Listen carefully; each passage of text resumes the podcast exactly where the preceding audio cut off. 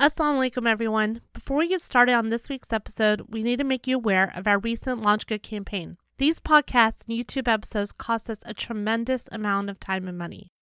Your donation will be a sadaqah jariyah. Please support us in any way you can. We're not asking for a lot. We're also set up on Patreon where you can support us on a monthly basis. Within the first week of this episode's release, thousands of you will download it. If each one of you donated even just $1 every month, that would sustain this podcast for years to come. For your one-time donation, go to www.launchgood.com slash TMM. And to support us monthly, please go to www.patreon.com slash the Mad Mamluks. The links will also be in the episode show notes. Jazakallah khair.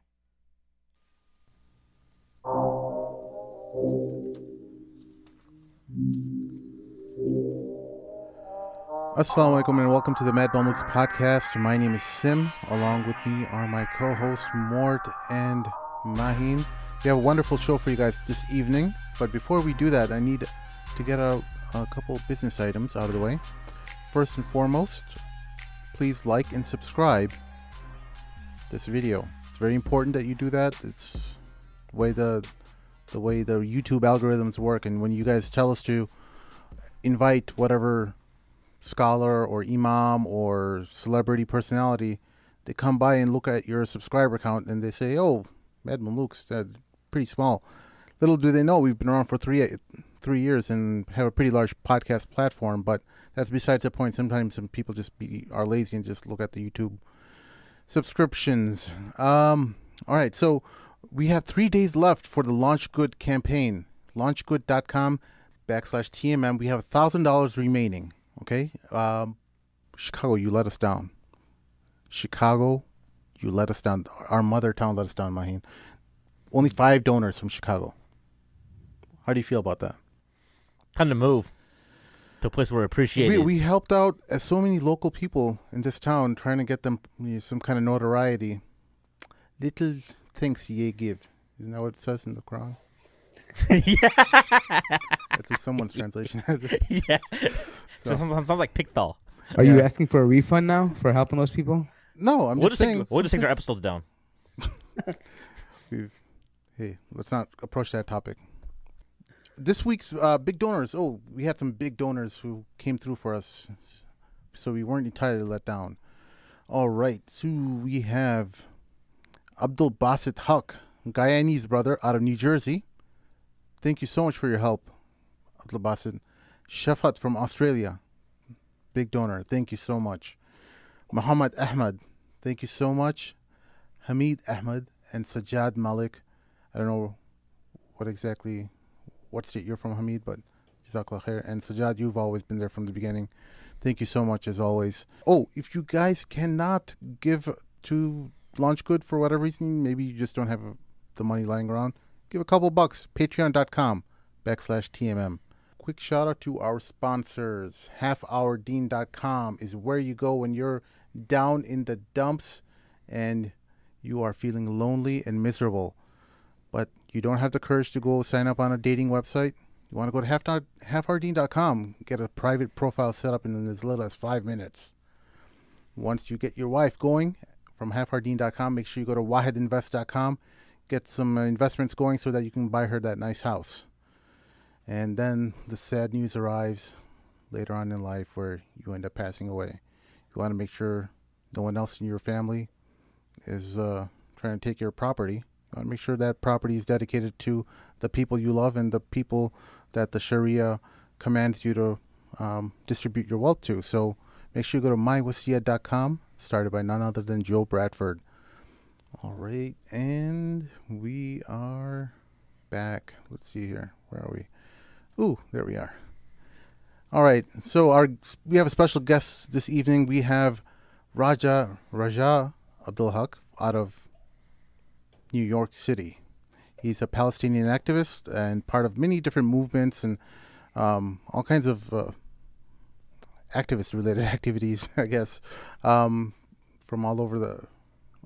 I guess you're a jack of all trades. You talk about everything, whatever comes to mind. I saw your Facebook. You, you just whoever's in your crosshairs, it's a bad day for them. So, Mahin Mort, we had a pretty long weekend in terms of a lot of activity, a lot of controversy. We had a pretty heated episode. I guess um, it was it went viral, as as viral as we can get. I guess as the Mad Mamluks can get. And Dr. Ghilan is someone I love. Yes, you guys made a lot of comments. Sim looks upset. Sim looks like this. He's he's not too happy with the way Dr. Ghilan explained his feelings. And you're damn right. I wasn't happy. Guess what? I still love the guy. He's still my teacher. If you don't agree with someone, one to five percent, it's still okay. You still love him. You, the the part of unity is always the top priority. Nothing supersedes unity. Okay, you, this is something you have to understand that you know what what happened when when Musa Islam went uh, went away and, and uh, the, the the people started worshiping the calf and you know and Harun al Islam was trying to do his best and he when he came back Musa al-Islam grabbed him by the ear right by the beard right Mort? And he was like what did you do? And he's like you know I, I was afraid that they would split up if I tried to talk some sense into them essentially. I'm kind of paraphrasing here I don't remember this remember the story verbatim but you get the point we we we know that the unity of the ummah is always paramount and uh, some of the comments that some people were making in our in our YouTube channel and, and other places. I just found it very disrespectful, guys. This is something that is a, a disease that we have in our mind that we need. First of all, the, the brother's a very educated brother, and he's taught us all so many things throughout his his podcast. And if you disagree with him, you have to have a better approach. You just don't say like you don't, you don't talk to him like you're he's your kid. All right, that's all I have to say. Sorry, guys, I had to get that rant out. How you feeling, Mort? Mind did I lose you guys? I'm good. No, I'm good. I'm good. We're good. We're just waiting for you for your rant to get done. All right, go ahead. Are you done ranting? I'm done ranting. Okay, great. All right, cool. So now we can move on to the good stuff. All right. so, um, look, I, I, think maybe I can kick this off because uh, I was the outsider, and me and uh, Raja were, were, were on the uh, we were on the out uh, on the out on the I guess on the outside of the podcast. So I listened to it, um, and and I think that um, I think we should probably first um, start off with the the dynamics of the Middle East and the Khalij specifically, right? So why don't you go ahead, Raja? Let, let, let, us know what you what maybe what you think about the Middle East and how does that compare to what they were talking about in the podcast and maybe some other views you might have. Uh, alaikum. First of all, um, thank you for having me. Uh, inshallah. Inshallah again, uh, like the second what Sim said, and hopefully we'll have a fruitful conversation um, today. So, Bismillah ar-Rahman rahim So I, I think it's, it's, it's very essential when we talk about the role of United Arab Emirates uh, to to kind of get an idea of what's going on um, on in, in the region and, and why is this happening and why this is why is this so important to us as Muslims and specifically as Muslims in the West. Um, without getting into too much of history, I think it's essential to understand that the Gulf region has been blessed with, you know, with oil, which means a lot of money, and that means a lot of uh, political influence uh, in the region. And unfortunately, um, as we know, the majority of the Muslim region, uh, especially in the, in the Middle East and the Arab countries, have been ruled by you know dictators and tyrants for as, as since the so-called uh, post-colonial uh, era uh, where you have uh, national liberation and then you have uh, national leaders leading the countries. Unfortunately, since colonialism so-called ended in the region, um, we have people who continued the legacy of colonialism. They just continued it with a new face, a new national face into these countries. You know, a new face, but same policies as colonialism. Um, the issue is that the Gulf region, especially after you know we we find out or the west find out about the oil has been utilized initially for for the resources for the oil later on uh, when once the west especially the united states find out that you know we have to deal with the muslims because we have to understand before the, the the second world war the us was not very interested in the middle east at all uh, they get in, interested in the middle east uh, after most of the second world war when they start realizing and start learning about the oil, when the Brits uh, were you know going down the drain, their their colonialism and, and, their empires collapsing, they started paying attention to the Middle East. Before that, didn't care, they didn't know anything about the Middle East. So what happened there is eventually, especially in the 60s, uh, when the U.S. was dealing with, uh, you know, the so-called the, the the the communist threat in the majority of the world, uh, they realized that they can use Saudi Arabia at least uh, its government, its teaching of a specific version of uh, of Islam, and a lot of people accuse Wahhabi Islam. And, and I, I don't think it's the issue is Wahhabi Islam or Muhammad Abdul Wahhab and his, his teachings. I think that the, the, the actual regime of Saudi Arabia is the problem. And I think what was happening uh, starting in the 60s and the 70s, and this is very documented in the Congress, and Noam Chomsky talked about it in his book Understanding Power. He talked about how the United States used the Saudi Arabia as uh, uh, along with Iran before the revolution uh, with the Shah and Israel as a tripartite uh, system in the region where you have uh, Israel protecting both Iran and, and, and Saudi Arabia from the called them the national the nationalists and specifically at that time they were talking about Jamal Abdel Nasser and the rest of you know the Arab uh, nationalists. Uh, so the role of Saudi Arabia at that time was specifically to provide a version of Islam that is that is okay with with colonialism, that is okay with Western hegemony by attacking co- communism and socialism and national liberation movements. And their accusations for Jamal Abdel Nasser, and again, I'm, I'm, not a fan of Jamal Abdel Nasser. I think he was a he was a corrupt leader who oppressed his people without a doubt. But that doesn't neglect the reality, which is he, whether it was by rhetoric or or by some actual convictions, believed in some kind of liberation for his country, for Egypt and the region. Uh, but Saudi Arabia played the card of Islam to say that this guy is a communist, so we cannot support him. We as Muslims cannot support, etc. So that was developed. And that was what that was what provoked that war that led them into Yemen, into uh, North Yemen, which is funny because North Yemen is important today, just absolutely. as Saudi used Yemen against Abdel Nasser they're using Yemen today as well too, and that's why they called northern Yemen al Makbarat al Ghuzaa, like the uh, graveyard of the invaders, because Gamal Gamal's army suffered heavy losses in, in Yemen because of that. No, absolutely, you're, you're right, and, and and and later on that evolved after specifically uh, during the the Russian invasion of Afghanistan, and everybody is aware of this. This is not a secret, but CIA did actually train the Mujahideen in Afghanistan. Uh, and they did fundraise for them here in the United States of America. We know Sheikh Abdullah Azzam used to come to the United States of America, collect funds for the Mujahideen in Afghanistan. Now, just to be clear, I'm not saying that the Mujahideen were stooges to the U.S. Absolutely not. I'm, I'm saying that the U.S. was was okay with them fighting uh, Russia's uh, Russian empire in Afghanistan and the and, and the uh, occupation of, of, Afghanistan because it served their interest. And the Mujahideen realized that, and they talked about it. Abdul mentioned that you know while we accept this support, we don't condone American imperialism.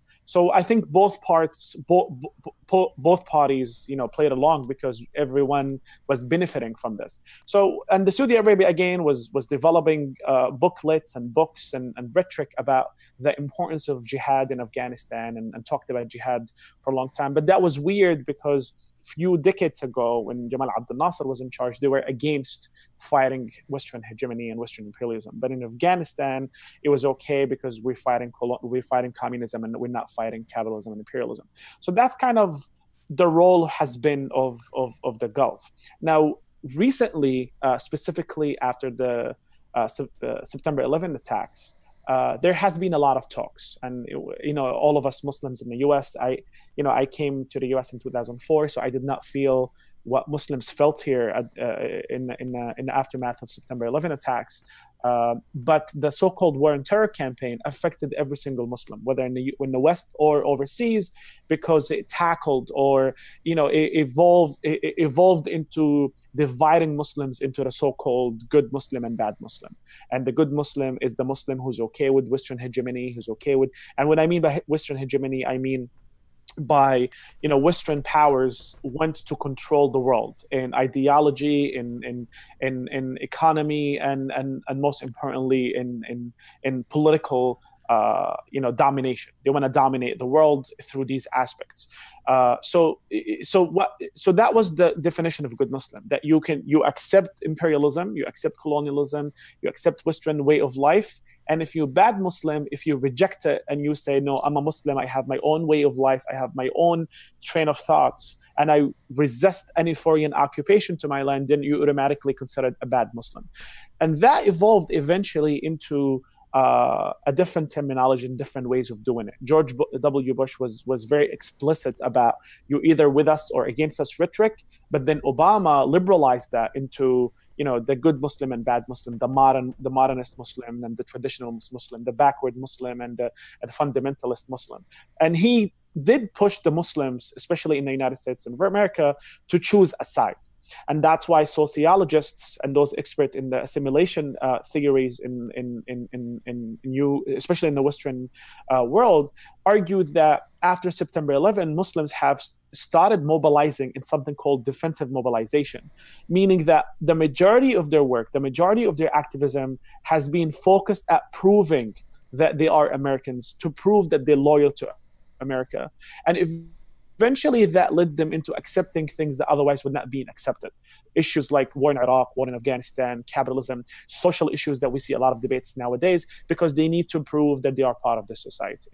Um, so that is the, the, the, the evolution of, of these ideas of how muslims and islam has been uh, exploited or uh, is being attacked by Western powers uh, to basically expand their interests. Now, where it becomes interesting, and I don't want to uh, uh cont- uh, take too long of this, but really quickly, is where it becomes really interesting. I think that's the conversation of today. Following the so-called war on terror campaign that established that was that was created in 2001, Emirat, the United Arab Emirates, has been playing a pivotal role in that campaign, starting from uh, the Rand Corporation, which is a think tank funded by the U.S. Army. They came out with few uh, papers. And when I say a think tank, I don't mean just a think tank that is irrelevant. No, this is very, very relevant. It's funded by the army. It's taken very seriously. It's very well respected in the, by the Pentagon and by the U.S. administration. And they were saying that we need to tackle Muslim so-called terrorists through dividing Muslims into four categories: the modernists, or they started this way. Fundamentalists traditionalists modernists and secularists Fundamental, fundamentalists of course are the, the qaida and the, you know these people who are they know that the people reject them no, no matter what. You have to traditionalists which is the most dangerous uh, uh, component to them who are the you know so-called Islamist or political Islamists or, or political Islam, and their issue is that they know that the, fundamental, the fundamentalists don't have much support in the Muslim community anywhere in the world. There are a few people who you know they do their thing, but the majority of the part of of po- people who are engaged in politics are okay with political Islam or so-called Islamists because they know that they're invoking the political aspect of Islam to seek not only liberation but actual uh, an Islamic uh, uh, mindset or uh, Islamic vision of our countries or our the Muslim ummah. And of course, the last two, which is the modernists and the secularists, the West, uh, or at least that that report talked about the secularists are not our they're our allies, but we should not invest too much in them because they're exposed, they're burnt out. However, the modernists are the problem because uh, are not a pro- they're a problem to us, but they're amazing for the American empire because they're the ones who come and say we are Muslims, but yet we have to modernize the religion. We have to be moderate about certain things, and this is where the U.S. started investing in the so-called moderate Islam and, and investing so much. And this is where the United, Emirate, United Arab Emirates started spearheaded spearheading that that uh, campaign of running so-called moderate uh, Islam since then.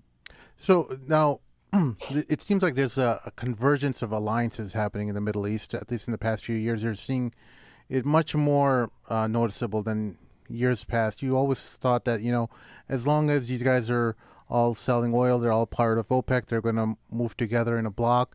But now you're seeing more, um, um, well, more disunity, I guess, uh, in terms of how they're dealing with, with Qatar and I, I wanted you to explain to listeners a little bit about how kind of Qatar broke away from the favor of Saudi Arabia and UAE, and how the and also where does Iran come in all, all this? In, in terms of so we have we're seeing there, there's like a growing Iranian influence. There Iran is um, gains a certain level of influence with Syria, the Lebanon, and uh, and within some parts of Yemen uh, as well, and how Saudi Arabia has viewed uh, Qatar uh, as a maybe as a cause of some of this, some of the the reasons why the Arab Spring happened.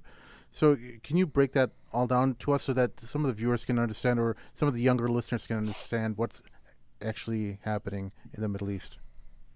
Yeah, sure. Uh, I mean, look, the GCC, which is the Gulf um, coalition of, of the of the Gulf countries, um, has been always led by the Saudi Arabia, uh, Bahrain, Emirat, uh, Kuwait, Oman, uh, have always been followers to Saudi, to Saudi Arabia. Um, they never are allowed to leave the the political uh, guidelines or framework of what Saudi Arabia provides to them.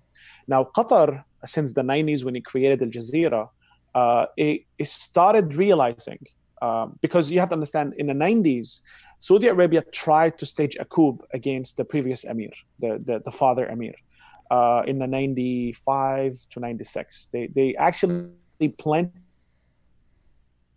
They, they planned, they plotted the whole coup against him because Against they realized that he was uh, Uh, not can- very can against the that? father Amir. who so saudi arabia um, you know uh, in the 95 to 96 they planned an actual coup against uh, the the emir of, of qatar not Okay. tamim his father hamad, hamad. Okay, his so father. hamad the and father The who- listeners are looking Yeah. at Qatar right now. Qatar is the the thing that kind of looks like a mini version of Michigan. It's kind of sticking out of Saudi Arabia.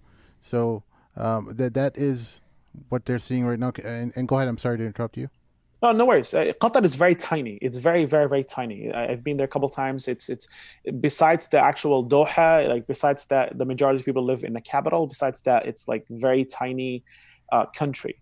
Uh, but the people of Qatar are known to be, you know, they're known to be saving the, uh, I don't know, uh, I forget the term in Arabic, but they're known to be taking care of anybody who seeks refuge in, in their in their country, and that that's not about the Gulf overall. But in Qatar, I think it's a special case. Uh, but because of the coup that happened in Qatar, the, the attempt to do a coup in Qatar, uh, Qatar, I think, did not realize that they cannot continue to be subordinate for the Saudi Arabia, and they start thinking outside the box. What do we do? And that was at the end of, uh, you know, uh, you know, and there was a lot of Arab journalists in London. I think they were working for BBC Arabic uh, radio, and a, a lot of them were laid out, or something. Something happened that uh, that Qatar took advantage of that that journalist vacuum that existed and created uh, the channel Al Jazeera. And since then, they've been pushing. Uh, a lot of rhetoric that you know uh, Saudi Arabia was not happy with because Saudi Arabia had some kind of domination in term uh, uh, in, in terms of what does or what do the Arab uh, people read. But because of Al Jazeera, it was it was a new thing because you know Jazeera's motto is, or slogan is like the opinion and the opposite, basically giving a free speech and whatnot. So that's not it was it was something new to the region. It was something new that Saudi Arabia was not happy with because it felt like Qatar is going outside of its realm of what is allowed to do politically. Uh, and I think this is where the tension started. However, things were going not that bad uh, because they were they understood that we just need to under you know be on the same page and eventually you know qatar built a huge airport it realized that the airport was big so it gave it to the us army and the army is using it as a as a um, uh, what do you call it? Um, a U.S. base. It's one of the biggest uh, U.S. bases in the world, and of course, many people criticize Qatar for that, including Sheikh Qaradawi. Uh, you know, but that's a different case. But I think politically, Qatar provided that base to the U.S. to protect it from any eventual uh, threat by Saudi Arabia, because you know. Yeah, so, current- so, he- so here's the thing, because people don't realize this, but Hamad actually took power from his father while he was in exile and vacation in, in Geneva. Right. Right. And so then, um, uh, the, while he in 1996, there was a there was a coup against him that uh, uh, attempted coup, and during that where he it didn't it, it, it didn't succeed, but that's when the Saudis were uh, were found in the connection with that.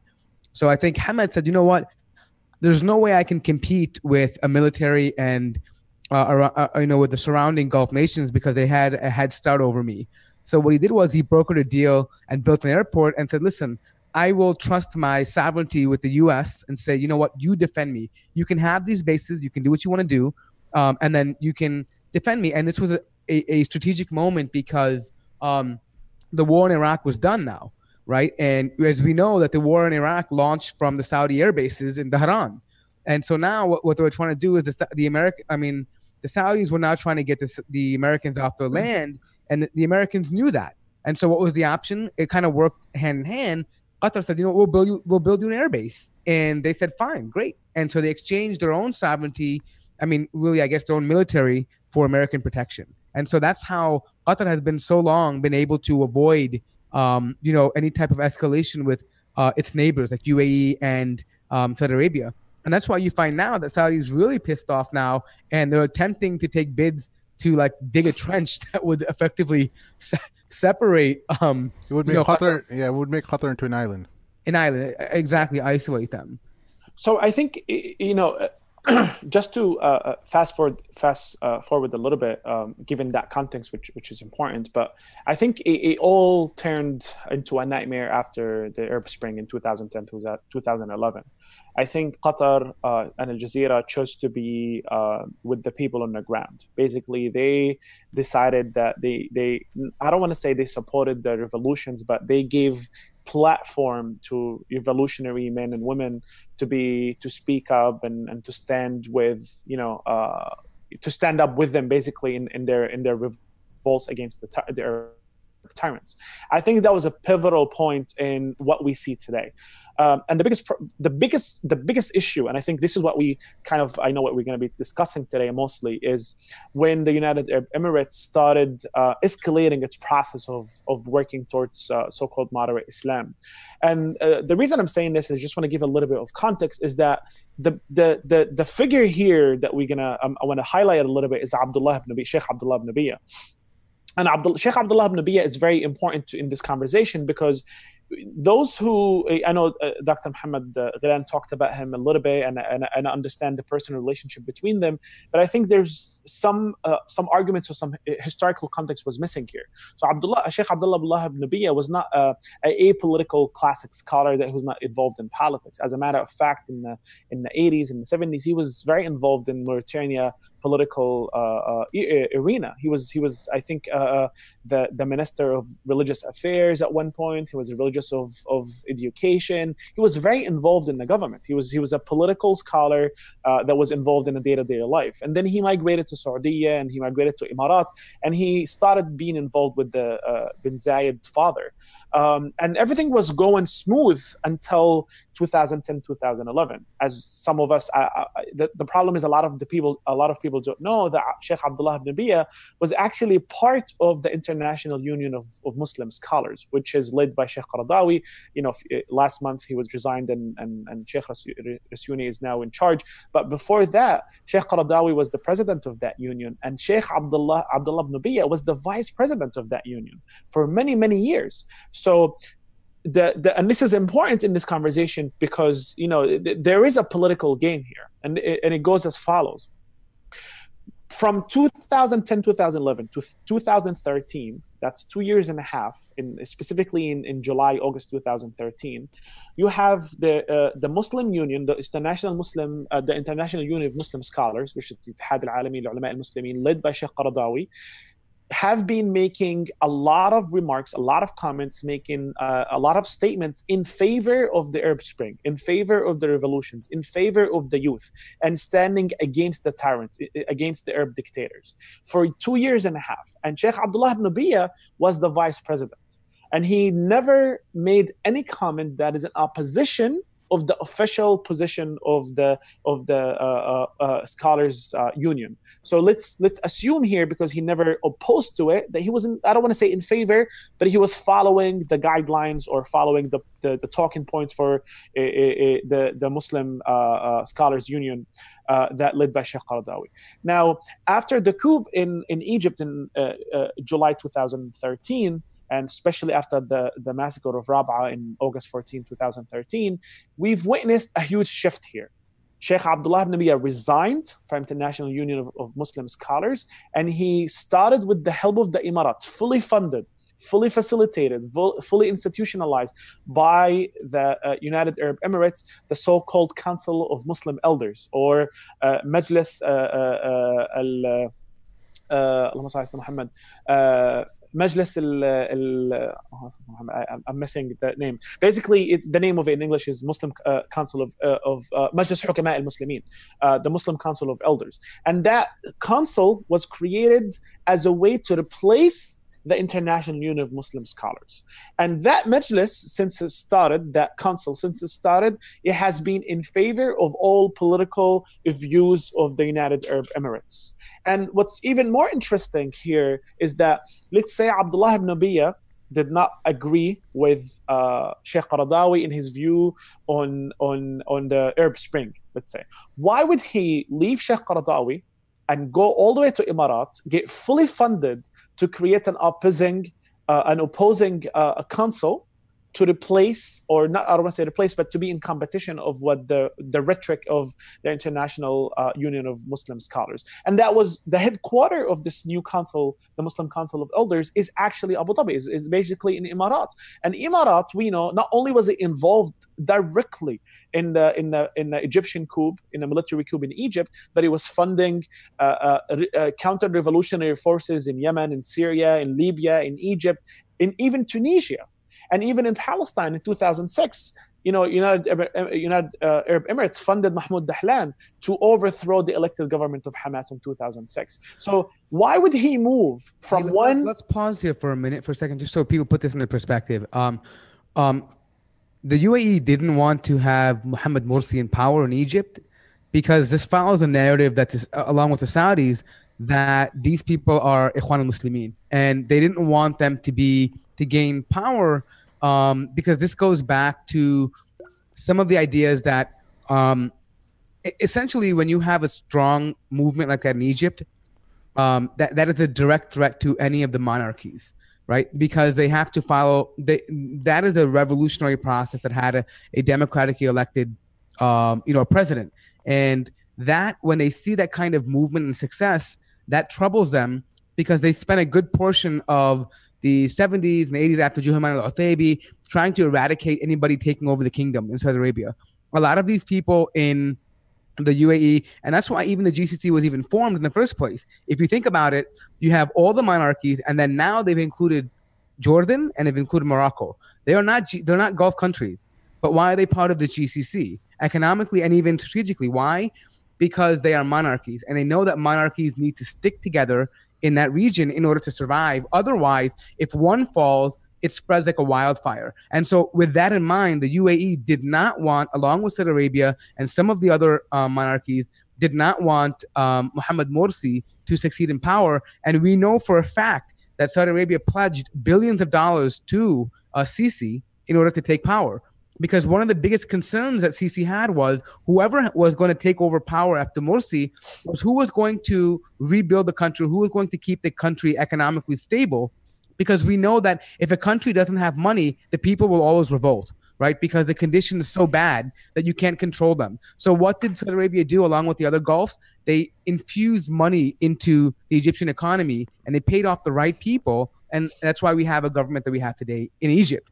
And so this is kind of a backdrop of why um, the UAE is so much against um, you know the the the um, the old president or, or the um, Mohammed Morsi in Egypt, and this is why perhaps um, also they might have been shunning Qaradawi because Qaradawi was very open about the revolution in Egypt. He said, you know what, they should do it. You know, they should go out and and and, and get their rights essentially. And I think that troubled um, some of the leaders. and in the Middle Qaradawi was very popular on Al Jazeera as well. So, Yeah, and you know I mean- very funny, t- since we mentioned this too, I don't know if you remember, but Sheikh uh, Adnan Al Aruri, he actually disappeared after the Syrian Revolution. He was calling for it. I think something something didn't mesh right with the other rulers in the in in in in, in the Khalij, but um, he was very open and vocal about the revolution in Syria.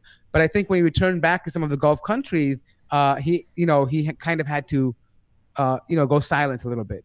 Sure. Hey, Raja, I got a couple of questions. Um, the International Council that uh, Sheikh Qaradawi is the head of, um, is it backed by a certain government, or is it kind of independent in that way? And then the other question I had was, why does Qatar, the other Gulf countries have monarchies, um, why does the Qatari government, why are they okay with like the Arab Spring? Wouldn't they have this? Wouldn't they think about the same dilemma that, you know, or yeah, yeah. Did Roger tell them about the the strong connection that they have with uh, the Muslim Brotherhood, Ikhwan?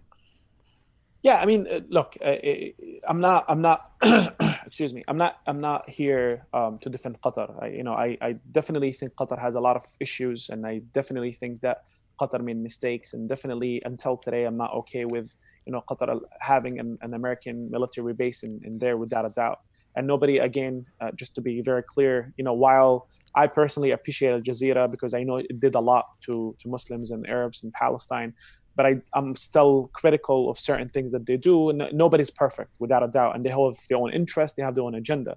However, the issue here is is is nobody's speaking of perfection. We're speaking of reality. Uh, you know, the Islamic Union of Muslim Scholars is it is an independent uh, union without a doubt, but that doesn't mean that it's not supported by, you know, governments here and there, individuals here and there. However, we have to look at what we see from them. And what we see from them has always been an independent uh, position towards Muslims. And I think, you know, uh, Mahin mentioned something very important. Why would Qatar support the Muslim Brotherhood, support the revolutions, if they themselves are not even democratic, if they themselves are, you know, not follow, they, they don't have any elections in Qatar until today.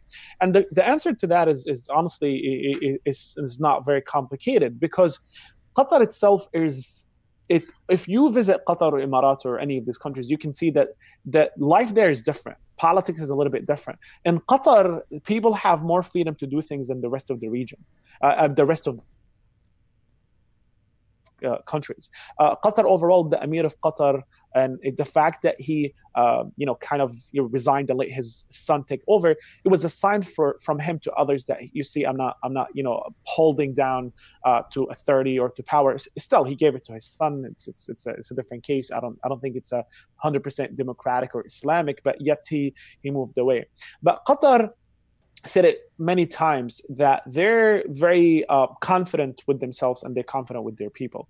They um, say that you know Qatar is a is a different context according to them. I'm, I'm just saying their argument that they're not as they're part of tribal and part of families that live in together and they have their own assessment and they have their own agreement together because Qatar, the main families are running Qatar are usually given the Imara, which is the current Tamim bin Hamad, and then you have the uh, uh, the previous uh, foreign minister, he was actually from the other big family in Qatar. And you know, uh, uh, the previous Amir, Amir Hamad, was married to that big other family. So there's a lot of you know a lot of politics, a lot of f- familiar tribal things happen in Qatar. It's different than country like Egypt. Egypt, you can't have a tribal ruling in in uh, in, in Egypt. Again, I'm not legitimizing, I'm not justifying their lack of democratic process in Qatar. I'm just explaining what they usually argue.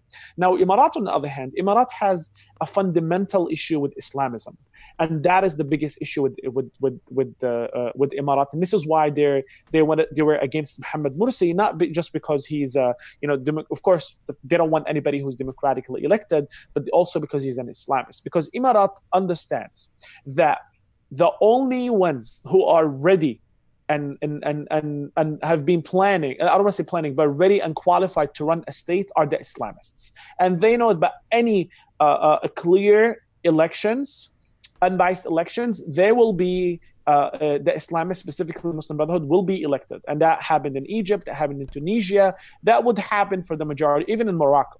Uh, so they know this, and they are afraid that if they don't um, uh, curb the Islamists, if they, if they don't eradicate the Muslim Brotherhoods, that eventually that will undermine their ruling of Emirat. And Emirat position politically is very connected to Western uh, uh, col- uh, colonial powers. You know, you know, Dubai and, and, and Emirat is not prosperous because you know people are so great there but because they want to turn Emirat into the new Singapore, as they always say. They want to create a model in the region that tells Muslims and Arabs in the region that let go of your resistance, let go of your rejecting of Western hegemony, and will turn your country just like Dubai or like Emirat. So there, there's a lot of things that play here. So this relationship and this is why Qatar, uh, and again, I think it's important to mention that part of the blockade against Qatar last year, that started last year, was precisely for this.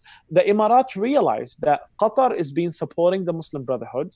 Again, I'm not, I'm not saying that Qatar doesn't have their own agenda, but they're clearly supporting the Arab Revolution. They're, they they did uh, uh, take care of a lot of uh, youth into bringing them to Qatar and you know give them jobs and whatnot. And they, they've funded you know and helped many of the nonprofits, many of the charity, and they helped people in, in Egypt and everywhere else. And they supported the Muslim Brotherhood in, in whenever they needed help. So Emirat understands that Qatar provides two th- three things mostly. They provide money for the revolutionaries. They provide media access by giving them Al Jazeera and, and giving it as a platform. And number three is a political support to them, whether in the UN and international arena, for Qatar to kind of lobby for for uh, democracy, for instance, or for the support of Islamism. And this is why it's dangerous uh, what's happening what's happening in the Emirat and this so-called uh, forum to promote peace in Muslim societies is very dangerous because within two couple days after the blockade was created uh, or was st- uh, started last year the forum that bin Bayyah is heading made a statement, a very harsh statement that criticized Qatar and called Qatar to follow the lead of Emirat and Saudi. So you're saying, and this was argued last time in the podcast, that there is no political he, you know, Sheikh Abdullah bin Bayyah is not serving any political agenda for the Emirat. As a matter of fact, he is. By the mere creation of the Muslim Council of Elders right after the Rabaa uh, uh, massacre and after the coup in Egypt, and a few days after the, the blockade against Qatar, you have uh, this forum that is that is headed by Sheikh Abdullah bin Bayyah. The vice president is Hamza bin Yusuf. They made a statement, very harsh statement, and you anybody can Google it and find it, uh, criticizing Qatar and accusing Qatar of supporting terrorism. And what happened in 2014, Emirat came out with a list designated majority of mainstream Muslim organizations in the West as terrorist organizations, including CARE, including MAS, and including other organizations here, and Islamic Relief International, like crazy, crazy, you know, accusations. So all of that is systematic, is systematically planned to get to the point where Qatar is accused of supporting terrorism. And who are the terrorists here? The terrorists are anybody who identifies as Islamist. So the qualification for the term terrorist is defined by Emirat.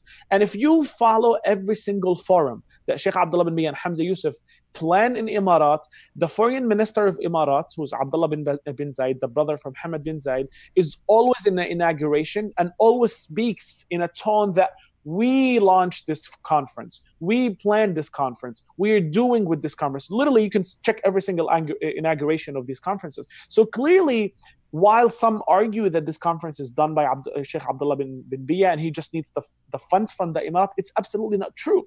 Because not only is it funded, it's supported by the media, it's supported by the government, and it's being used as a way to legitimize the Emirat as, pu- as pushing something called peace versus Qatar, who's, who's pushing something terrorism, and that terrorism is anybody who identifies as Islamism.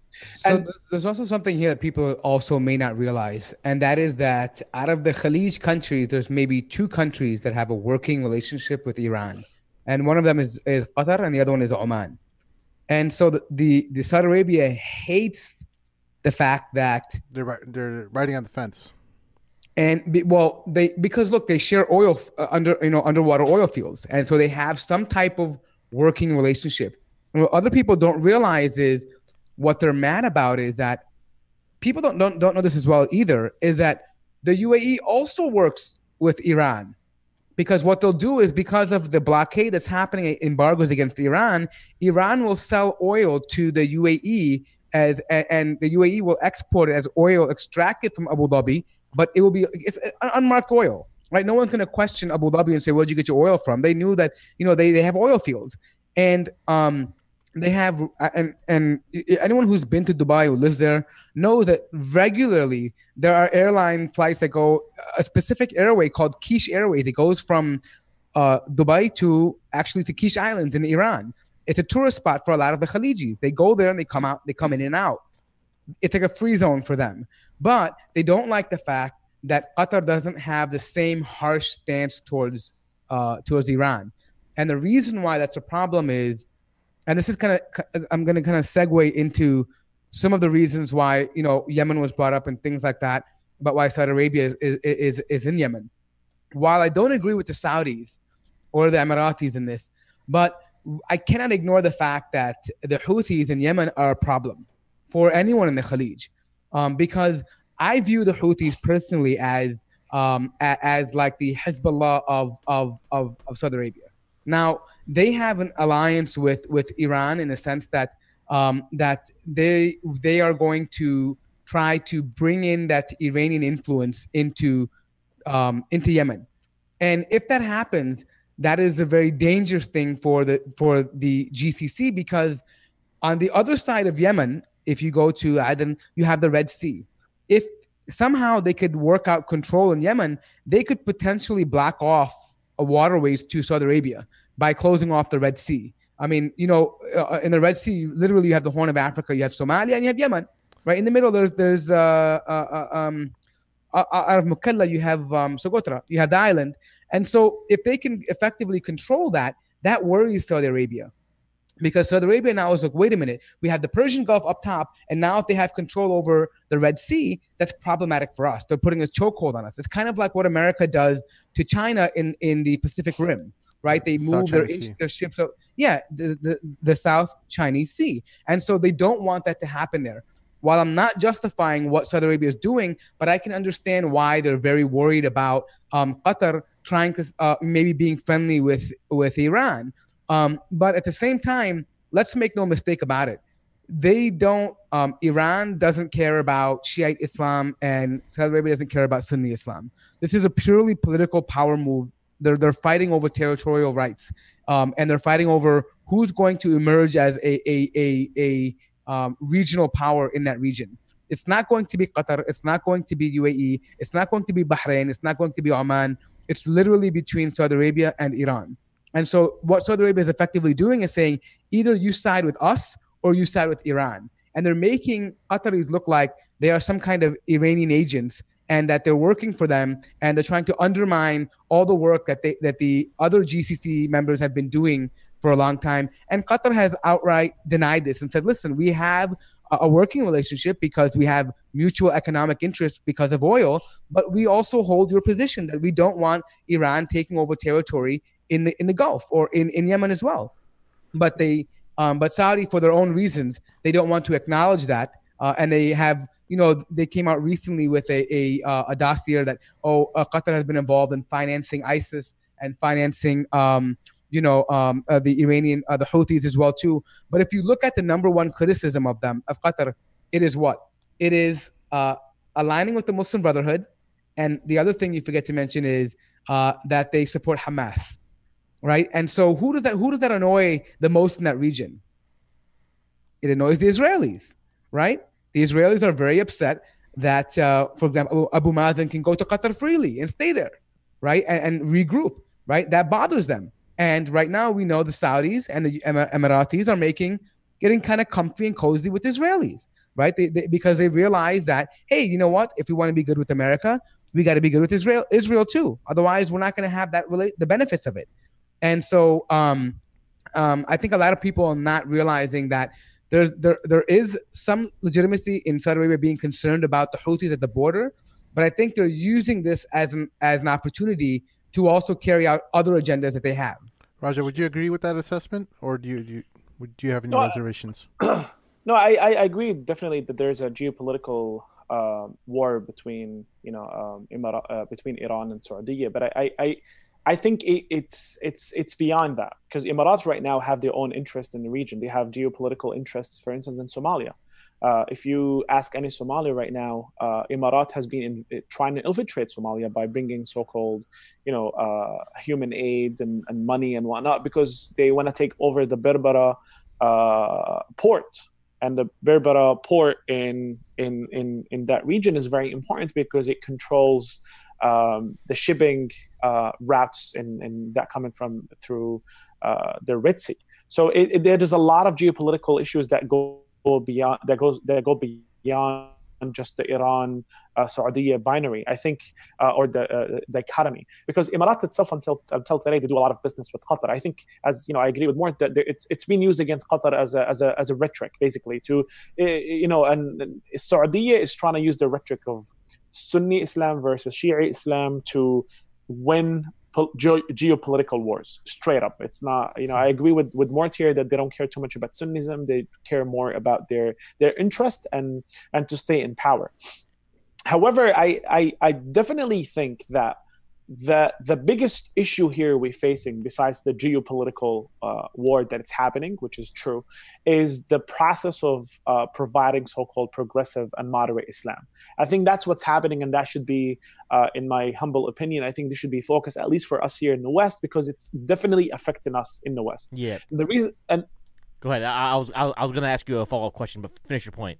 yeah, go ahead, go ahead. So basically, first of all, I'm offended uh, that Mort and Raja both believe that His Highness Malik Salman does not care about the Sunnah. He obviously does. So I would retract your statements. Otherwise, you are someone of innovation. yes, Hey, you know what? With you saying it, let me let me remind you something. Um, Ibn Abdul Barr he said something very interesting. He says, uh, "شر شر الأمراء uh, أبدعهم من العلماء وشر العلماء أقربهم من الأمراء." So what we're saying is basically that um, be careful. Uh, the worst the worst rulers are the ones who are far from the scholars, and the worst scholars are the ones who are near to the rulers. So you have to think about that a little bit. He's a Ma- because he's a Maliki. I'll follow that. Anyways, I- Ra- Ra- Ra- Raja, you actually really enlightening talk, by the way, on the history of the uh, Emirates and how the um, brother. I, I'm I, I don't really like read up at the stuff. Like I'm I'm not as woke as Mort is on like Middle East politics, but like it's obviously rational why the Emirati government does not want the Muslim Brotherhood. Because if I'm like a prince or if I'm Mohammed ibn Zayed, I'm like, yo, I got power. Why do I want these dudes in here disturbing the peace? I don't want to pest on my family members, right? And then, more correct me if I'm wrong. Dubai isn't. It's like right now. It's, it's the economy works of tourism. It's not like the oil isn't really Dubai there, is right? Single-handedly funded by Abu Dhabi. Without Abu Dhabi's at the oil, right? It would have, yeah, it would have been broke in 2008. They literally sunk themselves down under. Let me give it to you this way: only 11% of the people in Dubai are locals. Can you imagine that? Yeah. 11% of the population in Dubai is local. The rest of them, I think 50 or 60% are like um, Pakistani and Indian.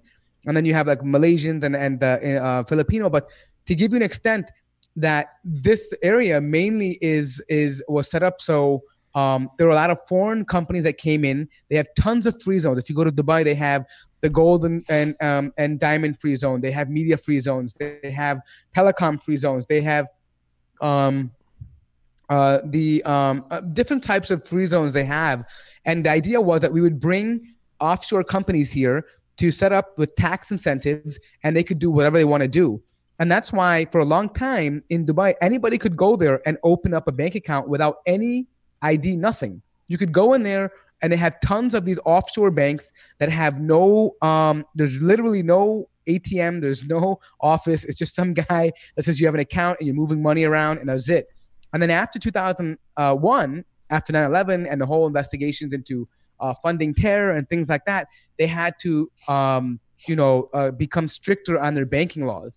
Um, but beforehand, it was very easy. That's why after 2008, um, when everything went downhill, if you go to the airport, when I was living there, you go to the airport, you will find there are Bentleys, Ferraris, Lamborghinis, exotic cars sitting there in the in, in the airport parking lot with dust, haven't been moved in a year. Yeah, I heard about Because- that because people just Because people dipped. who, yeah, people who were scamming money and owed people money, they just got in there, they took a, uh, their cars to the airport, drove themselves there. They didn't even trust getting in a cab to be, because they didn't want to be found. They left their, their, their cars at the airport and they never came back. And because in um, um, they were very worried about what would happen because they were involved in money laundering, they were involved in even some of them were financial. I mean, they were, they were financing terrorism. I mean, there is a lot of money movement that was happening in Dubai at this moment. So, so yes, you're right. Um, Dubai is is a place that was really surviving on foreign um, business and foreign tourism, and mainly on the fact that uh, um, Abu Dhabi was there as the big brother. Because if you remember, um, it was called Burj Al Arab before, right? Um, um, and I'm sorry, um, uh, what was it called? Not not Burj Al Arab. Um, what was uh, Burj Khalifa called before? It, there was a different name for it before. I forgot, but they renamed it because Abu Dhabi bailed them out. They they Yeah. went broke. They couldn't they couldn't finish it, so they had to actually put his name on it in an honor. But um, but that was the that was how bad it got. Okay, so do you guys agree though that it's from a purely like let's take Islam out of the like because they're they're not really practicing Islam really like the, the leaders. Uh, I don't think the leaders, the rationale, isn't it rational for the leaders to act the way they're acting to shut down the Brotherhood? I mean, if you are a secular person and you want to, I mean, if you want to be a dictator, Yeah. and you want to be authoritarian, yeah, I mean, it's the right move. I mean, if you want to be like Kim Jong and you want to just shut people down, yeah, I mean, that, that would be the smart thing to do. But the problem with that is that eventually that ends up biting you in the rear end because what's going to happen is people get sick and tired. And what happens is um, eventually, you know, you have uh, uh, something spill over like it does in Syria, like it does in, um, you know, like it does in, in Egypt or other places like that. Um, a- a- and, so ultimately, whether those revolutions were successful or not is irrelevant. The problem is that it happens and people die and people and, and the country gets destroyed, right? And that will happen eventually if you keep living like that. So the question then, Raja, is how, how do we then rationalize? Like why why would Sheikh bin Bayyah get behind this effort? What, what what are your thoughts on that? I think that's what we're really trying to get to, right? Like Right, right. understanding he he's an oh he he's probably close to his 80s, right? Uh, we talked. uh, Dr. Ghilan talked at length about his accomplishments as far as Islamic scholarship goes the other day. But like, how do we understand this? Like, why is he behind this effort? Yeah, that that's very important, and I and I agree with your question uh, earlier. I think Emirat, and I think uh, agree with Mort here. They're following the Machiavelli model, which is you know the anything uh, anything justify the, the end justifies the means. To, to them, it's about power. To them, it's about money. To them, about their own interests and their own agenda. End of story. Uh, they don't care about Islam. They don't care about Muslims. They don't care about ethics. They don't th- care about morality everything else is part of the winning uh, hearts and minds campaign that the United States has used in Vietnam and has been using until today to justify its imperialism.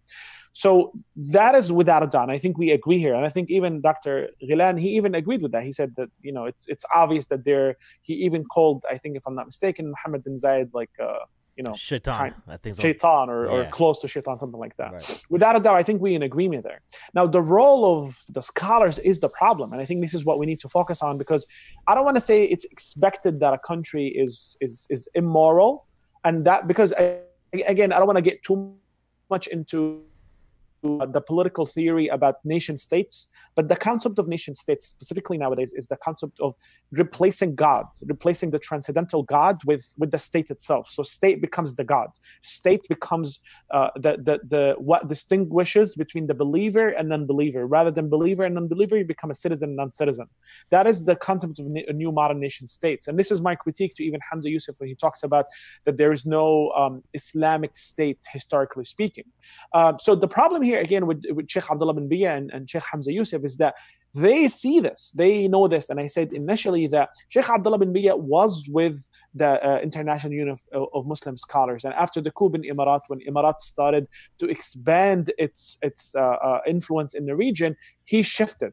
And he he he moved to a headquarter of Emirat, as I mentioned, the headquarter of counter-revolutionary forces in the region, and he started supporting the the work of or the politics of the Emirat, and this is why it becomes very dangerous because we see and we need to contextualize things now. Sheikh Abdullah bin Bayyah keeps talking about promoting peace, yet he accuses Qatar of supporting terrorism, right? So there is a, a very clear, very clear dichotomy here. Terrorism is defined by the country of Emirat, and and and and peace is also defined by the country of Emirat. And Abdullah bin Bayyah is following that dichotomy. Now let's take it the other context, which is Sheikh Abdullah, Sheikh Hamza Yusuf has been attacking Islamic uh, movements, specifically Islamism and Muslim Brotherhood, for decades now. There's many segments of him in YouTube and everywhere else. As recently as the recent RIS conference, uh, what two three Oh, years yeah. ago, Yeah, where, where yeah. he he went after uh, Ikhwan Muslimin and Hizb ut-Tahrir out in in public, and I was just like, uh, uh, it came out of left field. Actually, it was like, Yeah. it was so out of place, and I was like, where's this coming from? Like, it, it felt almost like it was forced. Like he had to say it just to show his displeasure with Islamic movements, and then he also made comments uh, years earlier about how there's no concept of an Islamic state in in, in the world, and and then like it was. There's several clips of this stuff on YouTube if anyone wants to go check it out, but it's been very puzzling since 9/11 the the, the direction that Yeah. Sheikh Hamza has been going, and That's what I really have been trying to struggle to understand.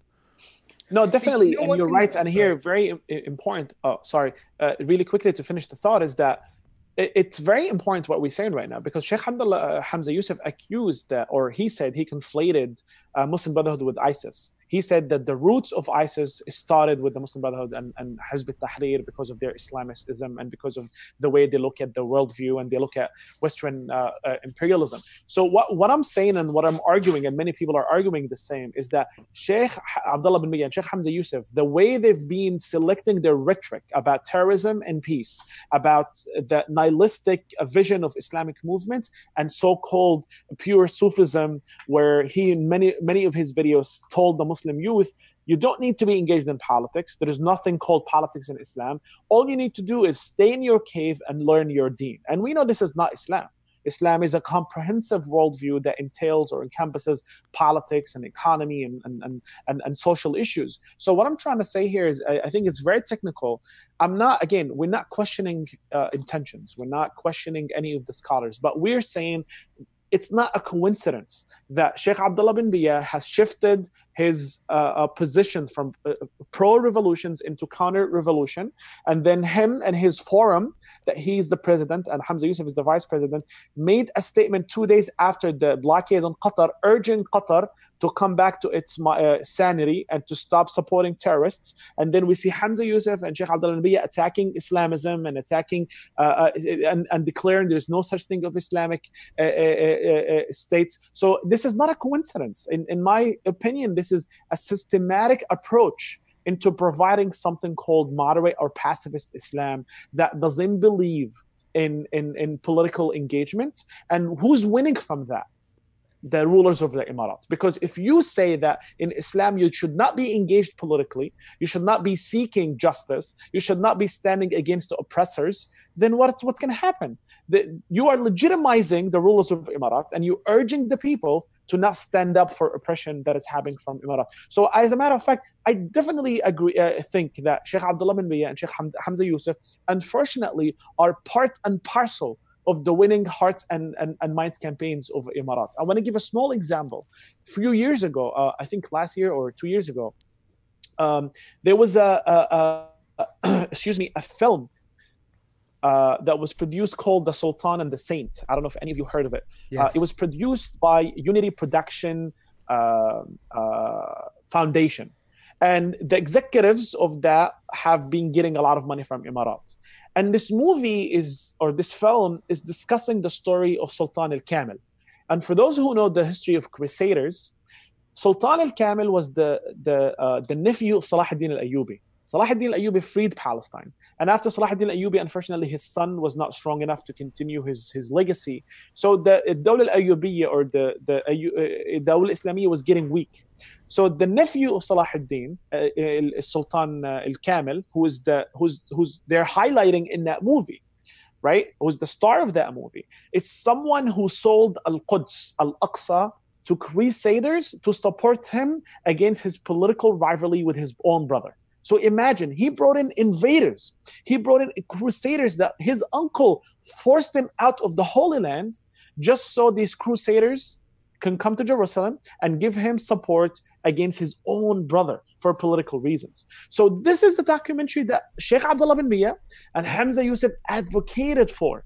They were they were part of the marketing campaign to to to promote this film. So I I, I can't I can't but be vigilant here and be critical in terms of why are they supporting a specific direction? Why is this sultan al-kamil who we as muslim considered a, a, a traitor to the ummah because he sold al-quds for his own political gain why are we celebrating him as an icon or hero of interfaith and, and understanding and tolerance. If you say that this is the icon of tolerance for Muslims, then Salah ad-Din al-Ayyubi is not an example for us. Meaning that in order for us today, and this is my issue of invoking uh, uh, the so-called Hilf al-Fudul now in the Emirat, we are being told that in order to us for us to be a model of tolerance and, inter- and accepting and interfaith, we have to accept imperialism and colonialism, we have to follow the model of Sultan al-Kamil, which Sheikh Hamza Yusuf and Sheikh Abdullah bin Bayyah promoted, right? In order for us to be accepted in this world. So they are telling and us... and, and accept the Westphalian nation state.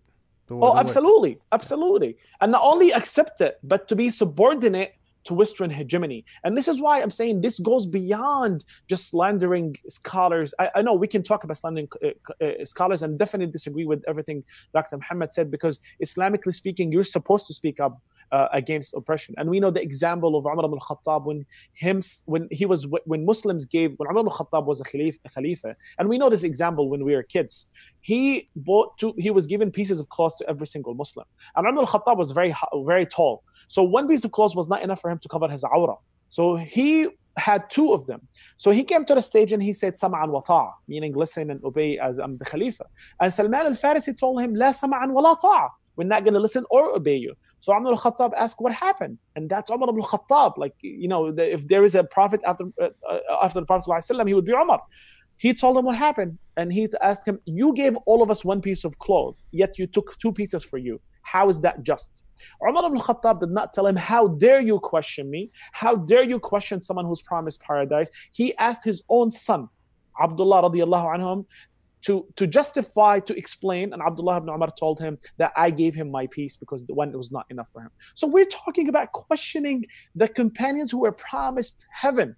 Yet we urge or we invoke things like uh, luhum al-ulama masmuma, or uh, which the the the the the the, the skin or the uh, what's the word? The uh, the f- the flesh of, of, of the scholars is, is poisonous. Yet we don't know when ibn asakir he he coined that term. He explicitly said in his books he talked about it in the context of accusing them of things that they did not do He's saying that if you accuse a, a, a, val- a valid scholar of something that he did not do or she did not do, then you are basically uh, eating your their flesh, and you are you basically are inhaling poison because you're attacking them of something that they did not do. You know, But I, I, I, so here's the thing. I, I I think this is oh. why Dr. Ghilan had a well. His point was like he, like I think he agree, he would agree with everything you said about the Emirati policy, right? I think we acknowledged that already, right?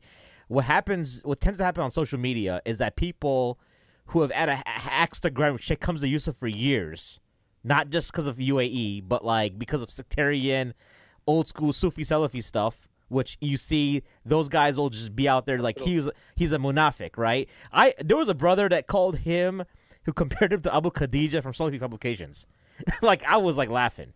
So I think know, that's what he's talking about because I don't think he's like people are trying to make are trying to say that Dr. Ghilan says that Sheikh Abdullah bin Bayyah and Sheikh Hamza Yusuf are masum.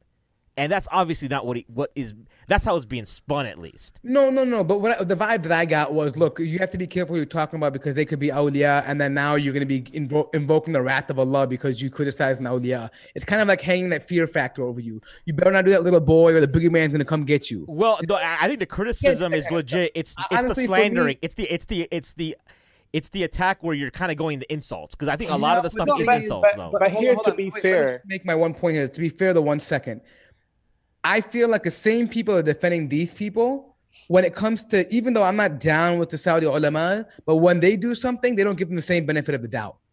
They're quick to say, "Oh, well, you know what? These guys, they have good intentions. You don't know, you don't know the backdrop behind all of this. They've been working around. You don't know what and to see how they're giving them in private.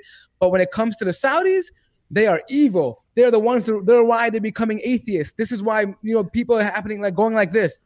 Well, I to me, I think that this is Look, I- unfortunately. This is- someone someone made a quick point. Uh, someone said, if anything, the Saudi scholars have more of an excuse because they yeah, live because in- they get persecuted. they live over there. and not only that, here's the funny thing: Bin Bayyah lives in Jeddah.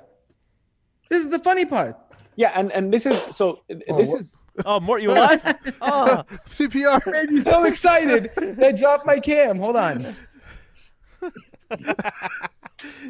Go ahead, Raja. yeah let, let me take advantage uh, of Mort being being the shaheed here uh, uh, look I, I i'm not questioning uh, uh, dr Ghilan, and i think he uh, you know as i mentioned uh, from the beginning I, I respect him dearly and i respect his work but I, I can't but disagree with him here because with yani, with all due respect i think his rhetoric was was was was not proper in, in tackling this issue claiming that these you know Sheikh Abdullah bin Bayyah or Hamza Yusuf are awliya Allah because he has a personal relationship and he knows them more than we do. I don't think that's a fair assessment of how we discuss a political issue. Also, when he when he says that or he claims that we don't know what's happening on the ground, so we cannot discuss it. That's not true. We know we know exactly what's happening on the ground.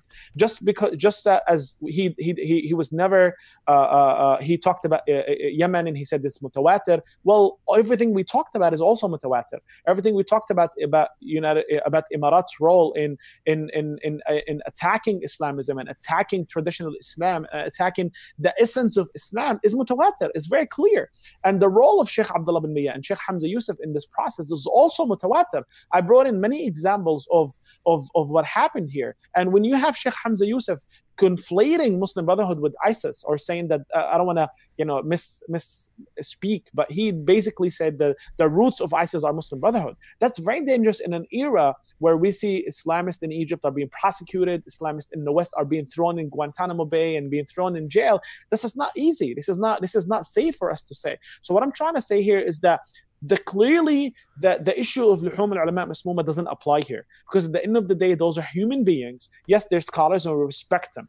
But as we know islamically speaking and and and here when we, we and, I, and I I don't want to I'm not a sheikh but you know I, am not even a student of of of of, of knowledge. But Sheikh al-Shafi'i al-Imam al-Shafi'i made it very clear that the scholars are he called them al-fuqaha al-amilun meaning the working fuqaha the working he said that in order for you for you be an actual scholar, you have to fit in three categories. And these are the categories that is, is traditional uh, Muslim scholars use to identify who's a scholar, who's not.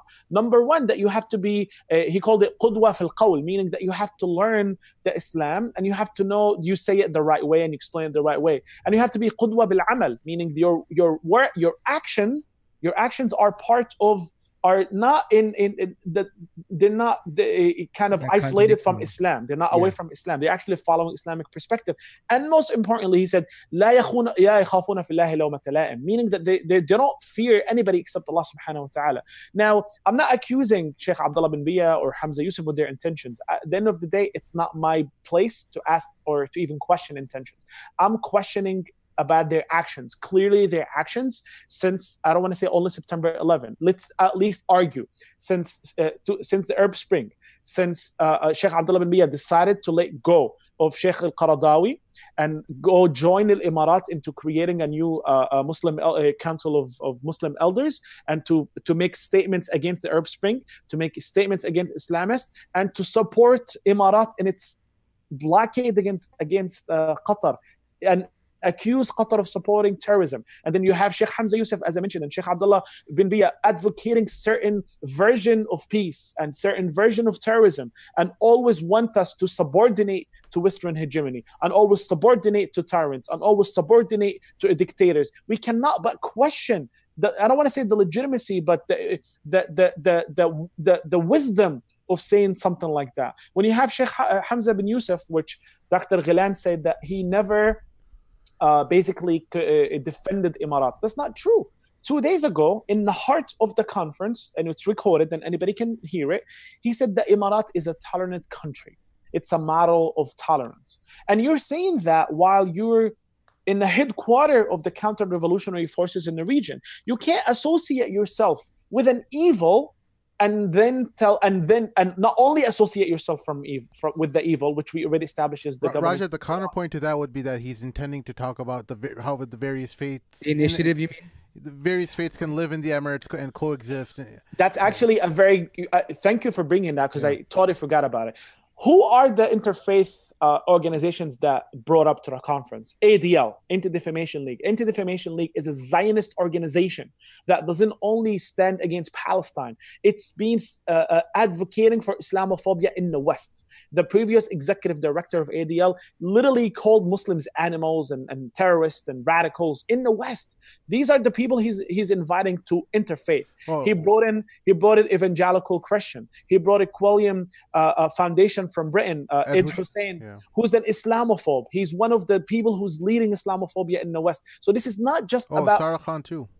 And, and Sara Khan and many many individuals. Yeah, what was up with Sara Khan being there? I saw that and I'm like, what is going on here? So like, this is what we argue, Mort, is that the Emirat and this conference, and it's not, and, and I'm sorry to say this, it's not a place that is really about peace. It's about pushing a specific political ideology So, Rana, can we- can by be honest here for a normalizing this. Can we be honest for a moment? Uh, For me, this is just a PR push by the UAE. Absolutely. Look at us. We're so modern. We're moving along. We're doing everything perfect. We have all these different people coming here. You know, uh, let's be honest. Majority of the, of the time they were there, they're probably on a vacation. They weren't really talking about This, nothing else. this or Right, this, just- this looks more like it was organized by Ayaan Hirsi Ali than anything. It seems like Yeah. Yeah, Like but these the- are the I- I people who I- they're friends with. They they think you for those who, a lot of our listeners don't know who Ed Husain and them are because we only Ayaan we, we, we only talk who- about like um, what's Maajid his name? Nawaz. Maajid Nawaz. So Yeah. Maajid Nawaz's boss is essentially Ed Husain. Yeah. Well, So well ho- hey, Sam, for a second, I just want to get this off from my chest for a second, though. So, so here's the thing. I think I'm. I don't think either of us here are sitting here trying to just uh, scrutinize and, and, and insult any of the shuyukh that are that are that have their opinions. We but I think sure what we're hell, uh, scrutinize Ed Husain. No, but what what, what I'm encouraging people to do is that no, wait, hold on. This is important. Is that we always we we we like frequently talk about this in the show that do not put scholars on pedestals because they are humans and they make mistakes. Right? They will make mistakes. I'm not saying discredit them because they they have mistakes. No. What I'm saying is that you everything they do doesn't have to be justified just because they're shayukh Absolutely. right? You can't hide behind that. If there's something wrong, you can say, look, we. Ex- I'm not saying it negates all the good they've done, all the books they've written, all the talks they've given. No, I'm sure there's there's khair and there's ajr in their work. Great, but when it comes to certain issues, you can say, hey, look, that doesn't line up. That It- goes it- it- against some of the main philosophies that we have as Muslims. Yeah, and, we and don't Oh, one of- one real quick thing. I I just want to say in in defense of uh, Dr. Ghilan, after that episode, I I found out a lot more about this stuff because it just went viral and people just started sending me messages to the point that I just had to turn off my phone. And but I saw like all these various characters like Ed Husain and them, um, like pictures of, of how who was invited and. And I, I'm not sure he actually knew all that. So just just for this, listeners this, keep that yeah, this so- is not against Muhammad Muhammad Ghilan. I'm, I'm, this is not what it's for. I'm just No, saying just- this, this I'm just mentality. I just want the right, listeners to understand that No, even wait, we wait, wait, didn't know Sim, all this. This mentality exists among certain people who support different shuyukh. It can be this camp one day, it could be another camp tomorrow. It doesn't matter. What I'm what I'm focusing on is the mentality, right? Because today it could be Hamza Yusuf, tomorrow it could be Qaradawi, it could be Al Sheikh, it could be anybody. You don't know. It could be anybody, right? Don't mess with my Grand Mufti, dude. Allah Sheikh, that's my dude, man. the Don't thing play. is that the thing is that you have to be able to say, look, who- Allahu alam, why that person went and did that. I mean, does he know everything? I don't know. That's true. We we have a degree of uncertainty, right? We don't know. We assume the best. But if something is wrong, we say it's wrong, and that's it. We don't have to defend them. Absolutely. They're not, Right, Raja, they're you were saying something? to defend. Raja, you were saying something? Yeah, I just wanted to jump on that. I d- I 100% agree with with Mort here, and I, I wanna I I wanna invoke a few things from from uh, from our tradition, which is you know the the famous hadith, إنما- or the the famous foundation of Islam. It's called إنما الأعمال بخواتيمها, meaning that uh, uh, uh, you know uh, results are by uh, deeds are by their the the end of uh, what is it? I'm sorry, I'm, I'm, I'm chopping up English. Uh, Intentions. that Intentions. By their ending, by their A- ending. a- It's- actions are- Sorry. Yeah. yeah, like, like the actions, like yeah. Basi- basically there's So a they end good or hadith- bad, right? exactly so basically there's a hadith about you know muslim can be doing so good that he will be only an arm length away from jannah then he would do one action of hell that will be sent to hell and ver- vice versa so إنما الأعوا- الأعمال بخواتيمها meaning that you will be judged by the end of your your work basically what's ha- what it's not important what, ha- what are you doing now what's important is what you die on now i'm not saying that Sheikh Abdullah bin Bayyah or Hamza Yusuf or you know, Billah are going to hell or any of that. That's not what I'm arguing. I'm saying I'm arguing that we don't have in Islam any sense of idealizing anybody. Every single human being, outside the, the prophets, outside the companions who have adala, we nobody we hold them to the to the level of idols. They make right and they make wrong. However, I've heard uh, Sem, and correct me if I'm wrong, that when you were saying it was a political error, you were being pushed that saying that we don't know what happened. You can't even claim that is a political error. And this, what I'm what I'm worried about is we cannot have a, a political or intellectual discourse anymore without being uh, scared of by you know uh, engaging in war against Allah and His Prophet, being being threatened or being uh, uh using uh, uh, some Islamic ideas out of context to shut us down from having this conversation. There is hasn't been any any Islamic uh, uh, presidents where we cannot talk about scholars. We cannot talk about the things that they do, especially when we see a systematic approach by people like, or by scholars like Sheikh Abdullah bin Bayyah and, and, and, and Sheikh Hamza Yusuf. Literally, when Rab'a massacre happened in Egypt, as I mentioned, Sheikh Abdullah bin Bayyah left the Islamic Union of Muslim Scholars and he created the Council of Muslim Elders with who? Who was the president of that, uh, of that uh, uh, uh council that was created and funded by Imarat? Uh, Ahmed al-Tayyib. He was the mufti of Sisi. He was the one who told the Sisi it's okay to commit the massacre against innocent people in Rabaa. So I, I, I can't, um, we don't live in a vacuum. It's not we don't know. We know he is being involved in people that are not only op- uh, oppressing people, not giving direct money to oppressors, but involved with scholars that legitimize the oppression, that give the so-called uh, uh, uh, the tyrants like Sisi in Egypt, the Islamic legitimization to kill people in the streets. And we heard Ali Jum'ah and Amr Khalid, who, and especially Ali Jum'ah, when he told, kill them in the streets because they're filth. This is what Ali Jum'ah mentioned. Yeah. And this is part of the people who Sheikh Abdullah bin Bayyah is hanging out with.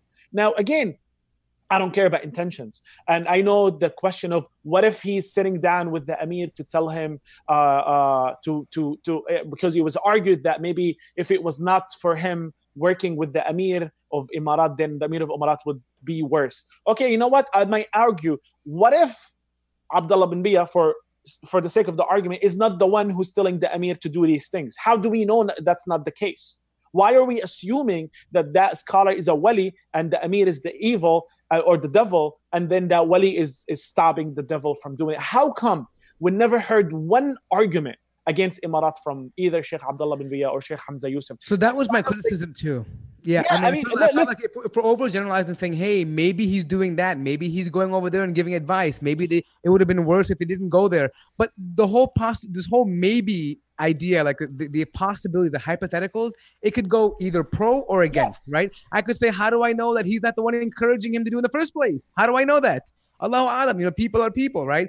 And and so the thing is that I think we just need to be a little bit more real about it and say, look, there's some definite clues you know in the in, in the details here let's not exclude the fact that hey they have to have some knowledge of what's going on right? And that and allahu alam why they made the decision they did Allah will judge them on that. But um, I just can't sign on with that and say, okay, it's fine, it's cool. I'm gonna make an excuse so, for that. So Raja, as we like kind of we, we, got a few minutes left, talk a little bit about because now what does it mean for West Muslims in America? I mean, we already sold our souls, so I don't know how bad uh, it can get. Yeah, uh, one and just to kind of piggyback on that, I want to know, do you know of anything, anything in regards to any financial connections with regards to uh, Hamza Yusuf and uh, the UAE? Is he receiving or is uh, Zaytuna receiving any kind of financial contributions from the UAE for their support?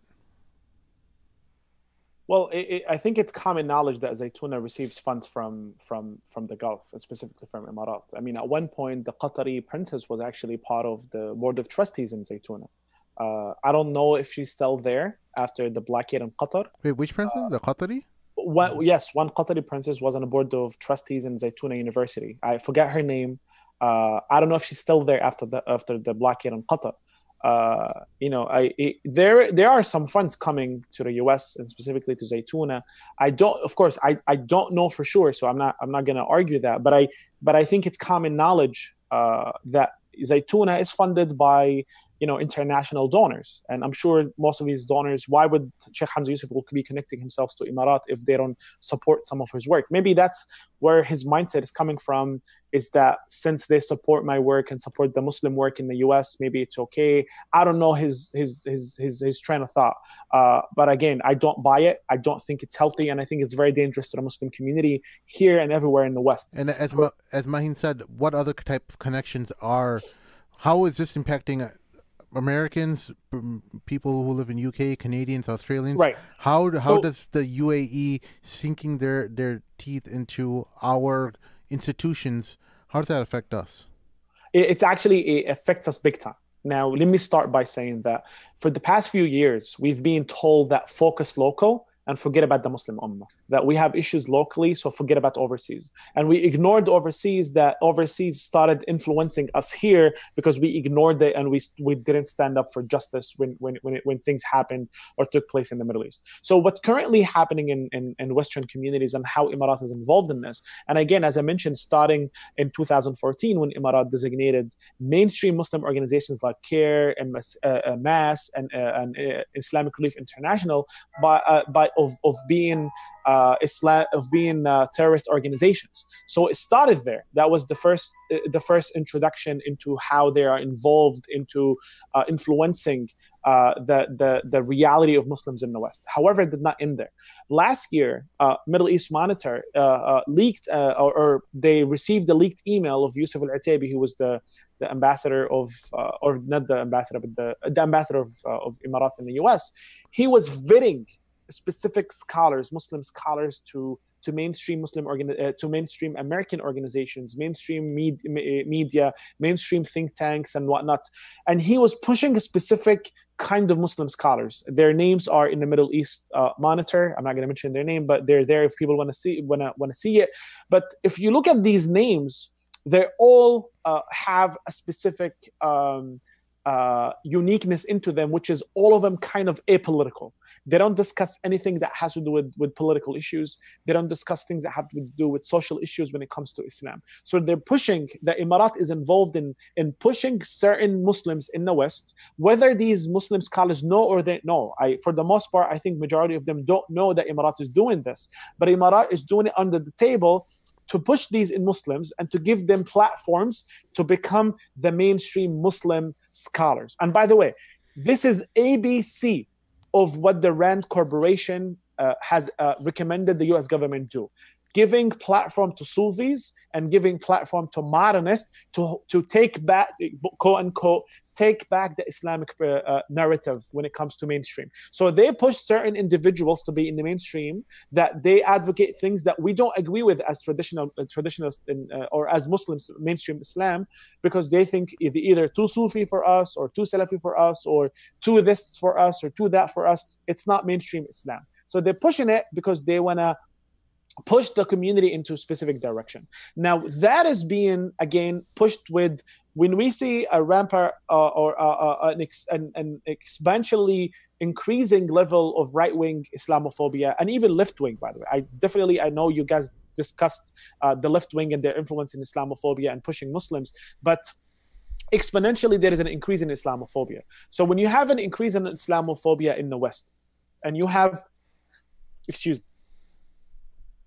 um, uh, you are forcing Muslims to defend themselves, right? And that forcing of you being on a defense are going to be uh, um, holding of any relief that comes your way. And that relief that comes your way is these same individuals that are being promoted and given platforms because they are the image of Islam. And all you're going to be doing is telling Muslims, look at me, I'm, I'm a, a peace loving Muslim. Look at that Imam that is given mainstream platform, and that Imam represents me. So that indirectly pushes you to not only advocate and legitimize that specific imam that is vetted by Imarat, but it creates a sense of self-censorship where we start t- we, you stop talking about certain political uh, uh, aspiration for you as a Muslim in fear of being called uh, not woke or not being relevant anymore.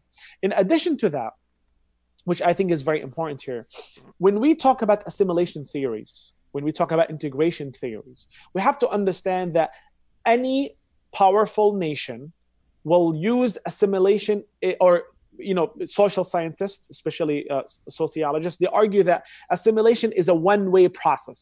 It's a one-way violent process where the newcomers we as muslims whether you came today or you came 100 years ago you still considered a newcomer. You're still an immigrant until today. Even if you're fifth generation or fourth generation you look down uh, as, a, as an immigrant. And uh, correct me if i'm wrong guys because I, I wasn't born here so i don't know your experience but based on what i'm reading we still considered as newcomers. Even Chinese and until today, they're still, they're still considered immigrants, uh, even though they've been here for more than 100 years. So, according to assimilation theories, the newcomers have to do one thing, which is they need to shed or they need to eradicate their unique identity and embrace the identity and the value system of the natives. Meaning that we as Muslims, let's be very honest, as some aspects of our value system is not compatible with certain va- Western value system.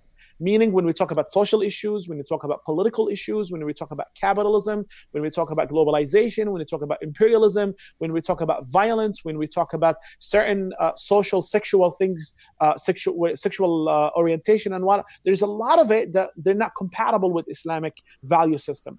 So, in order for us to be accepted according to assimilation theories, we have to get rid of our identity, we have to get rid of our value system, or make it secondary to the main value system of the natives, which is the native, uh, uh, uh, the native Western value system that we see today that we have to embrace. So all of this, finally, to link it all together, you have you're facing heat you're facing oppression you're facing islamophobia and you have someone who's a muslim uh, uh, government coming around pushing specific muslims to go outside that don't uh, they're, they're, not in in uh, in competition or they're not they're on uh, they're compatible with Western value system. So you are being pushed by Muslim uh, either scholars who don't know that this is happening and Muslim governments to accept the value system of the West to be fully assimilated into into into the society by getting rid of all of your uniqueness getting rid of your muslim identity and getting rid of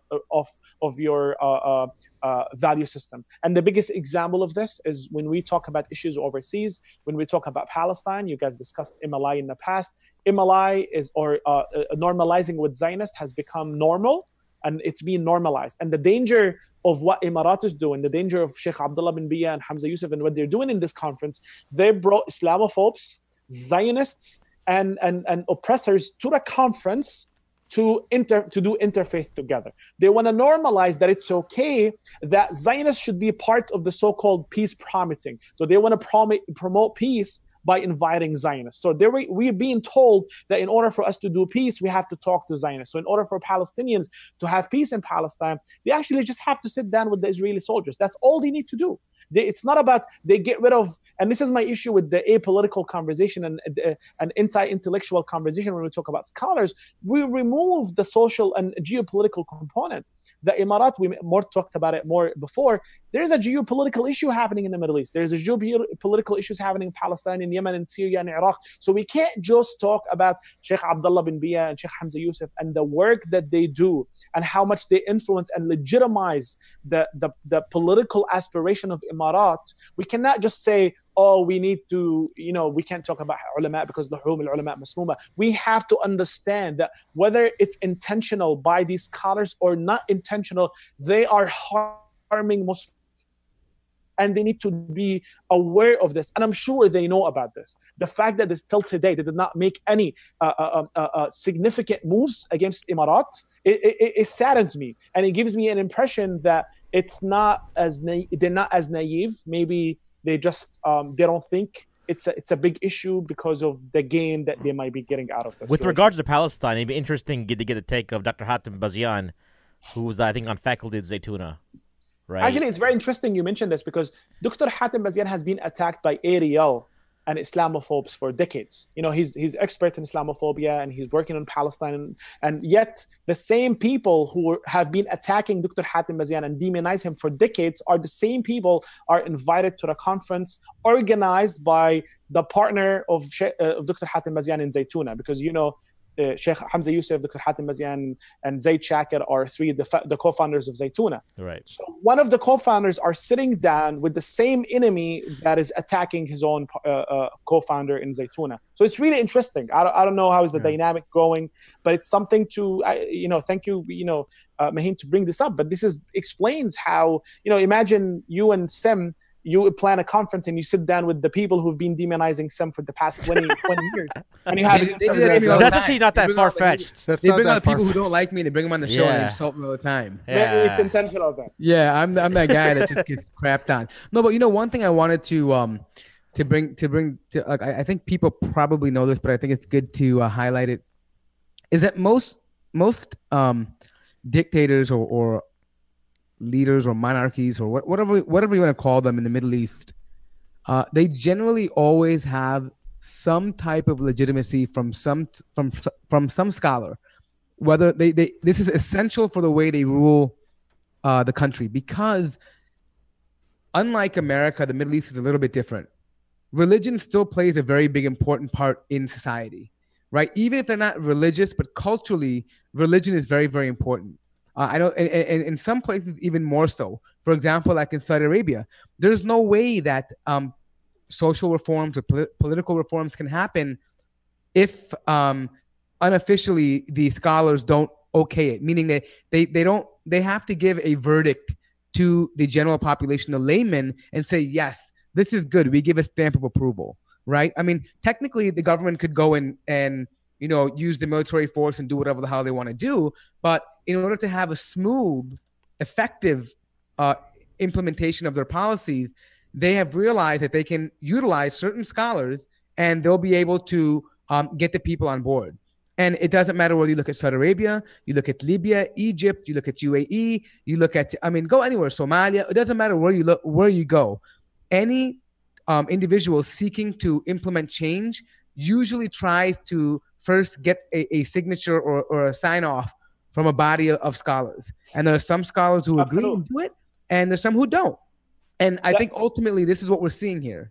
That's why Marx, by the way, called the religion is the opium of the of the people, because he realized that you know again we don't subscribe to Marx and Marxist theories, but you know it's something to to learn from here. And Ali Shariati, who's a Shi'i Muslim revolutionary scholar in in Iran, he talked about this. He talked about how religion can be used by dictators to legitimize and justify their oppression. And this is not a new phenomenon, by the way. Even some of the Muslim uh, uh, uh tyrants uh, leaders back in the day, they did do this. They did. This is why we have the term ulama as-salatin.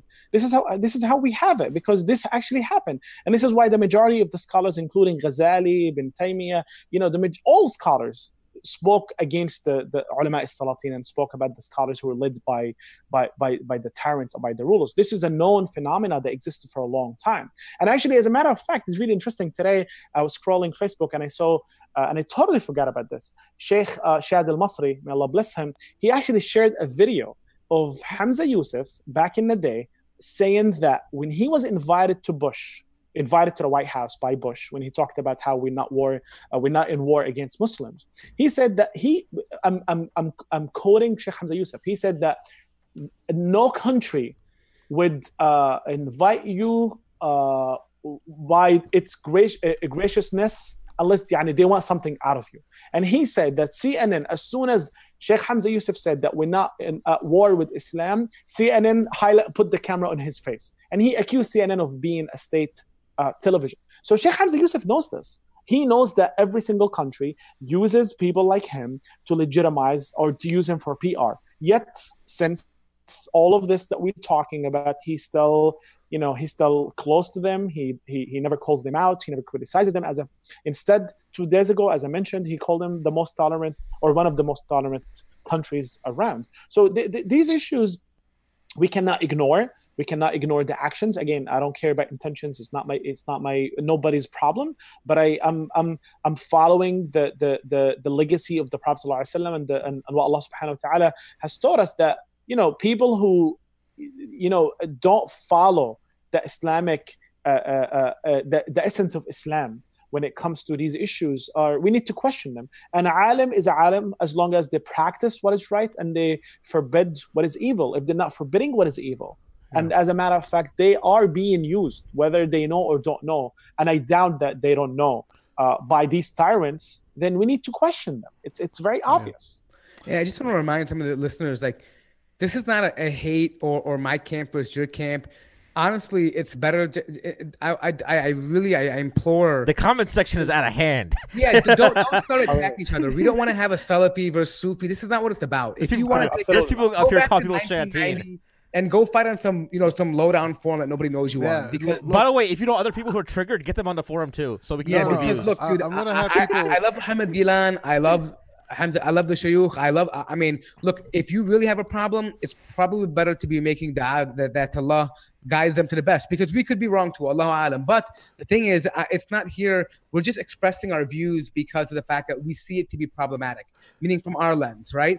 And we're just expressing views. If they're willing to come here and explain to us, I'm more than willing to listen and even change my opinion. I have no problem with it. This is not about a camp thing where, oh, we're moderates or we're Salafis or we're Sufis, uh, and we're now we're gonna battle it out.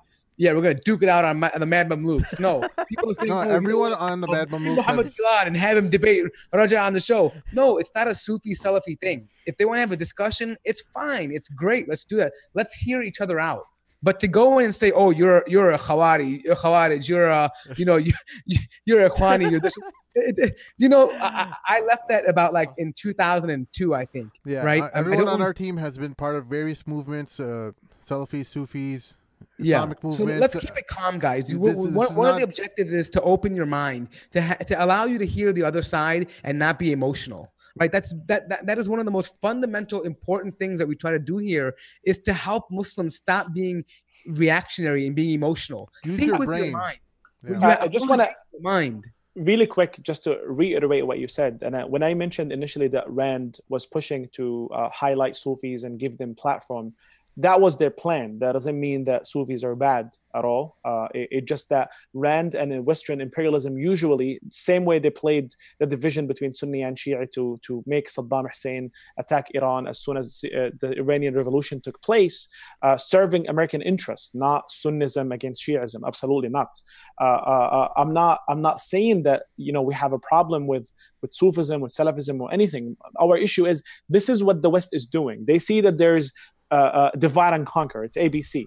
They see that there's differences of opinion about certain things, so they want to advocate their process, their idea, their ideas, and their their mission is to push the Sufis in a specific a specific version of Sufis, by the way, because back in the day, historically speaking, Sufis has been leading lots of resistance movements in Algeria and even even Salah ad-Din Ayyub. the Caucasus, yeah, yeah. Caucasus, of course, yeah. even in Africa, uh, uh, yeah. there, there's a lot and of for anybody following Ertugrul these days, you know these, these guys are Sufis, right? Yeah, so they, we uh, Sufis historically, lots of them have been on the forefront of resisting uh, foreign invasions. Absolutely.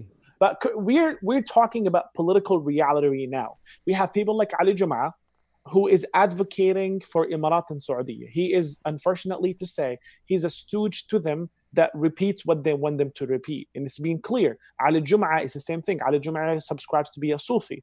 And he and, and Ahmad al-Tayyib as well. But these scholars are, uh, if you if you want to call them scholars, they're straight up legitimize oppression and tell Sisi it's okay to go kill these people in this down in the streets and kill them and rob and uh, commit genocide against them. So we have to be honest that not every single person that calls themselves a scholar automatically becomes a scholar and automatically is infallible and cannot sell themselves to the to the devil There's no one. Uh, there is no one is who's safe from being tested by Allah Subhanahu wa Taala. And this is why Imam uh, uh, Ali رضي الله عنه كرم الله وجهه he said that لا, لا يعرف الحق بالرجال ولكن تعرف الرجال بالحق meaning that the truth is not defined or is not known by men actually men are defined are known through or acknowledged through the truth if they follow the truth then they're good if they don't follow the truth then they're not good. But we cannot make men and make our favorite scholar the epitome of the truth and whatever they say is the truth and whatever they don't say is not the truth. This is the dangerous part. And this is why i urge you know our muslim brothers and sisters to learn the basics of islam because this is how we protect ourselves from the scholars of the sultan this is how we protect ourselves from corrupt scholars there it does historically speaking they've been corrupt scholars today we have scholars like uh, so-called scholars like Ali Jum'ah and, and Tayyib, who, who, as I mentioned, they legitimize the, the oppression. So we have scholars who legitimize the Western imperialism. There's scholars until today who say, you know, Palestinian resistance is haram for them to resist against Israeli occupation. So there are sellouts who are more than happy to sell the deen and sell the religion for money or for fame. We have to be honest about this. We're not, we're not, you know, uh, some uh, a different different world we don't make mistakes. No, we have an essential understanding of Islam, which is إنما الأعمال بخواتيمها. Uh, You know, you can, you know, that you will be judged by the final, the, the, the, the final deeds that you do. If you do good, you end, you die with the good deeds. You're good. If you don't, then you then you're not good. So this is this is an this is essential in Islamic aqidah. So by rejecting that. And by by the way, and this is the dangerous part, if we have a personal relationship with an imam or with a scholar, or we love them so much, or we learn so much from them, it doesn't mean that they're infallible. We cannot be blinded. and and and I urge people to look at not just their Islamic work, because I, for one, think that Sheikh Abdullah bin Bayyah is one of the top current Muslim fuqaha in the world, without a doubt Of course. if I'm talking about theoretically speaking, you know, it's being it's being told by the, lots of scholars that he's like you know first class scholar and fiqh.